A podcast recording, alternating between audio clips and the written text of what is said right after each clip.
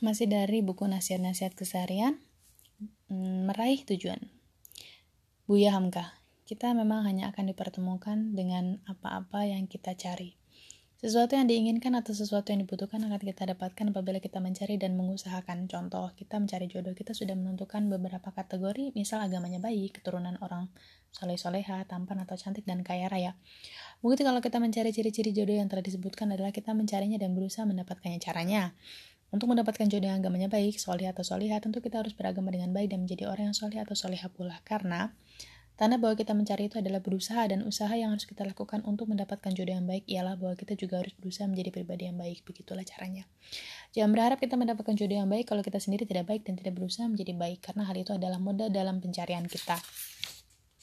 Jadi jangan heran kalau nanti kita mendapatkan jodoh yang tidak sesuai dengan harapan karena usaha yang kita lakukan pada masa pencarian tidak sesuai dengan apa yang kita inginkan. Ingatlah bahwa hasil itu tidak akan mengkhianati proses.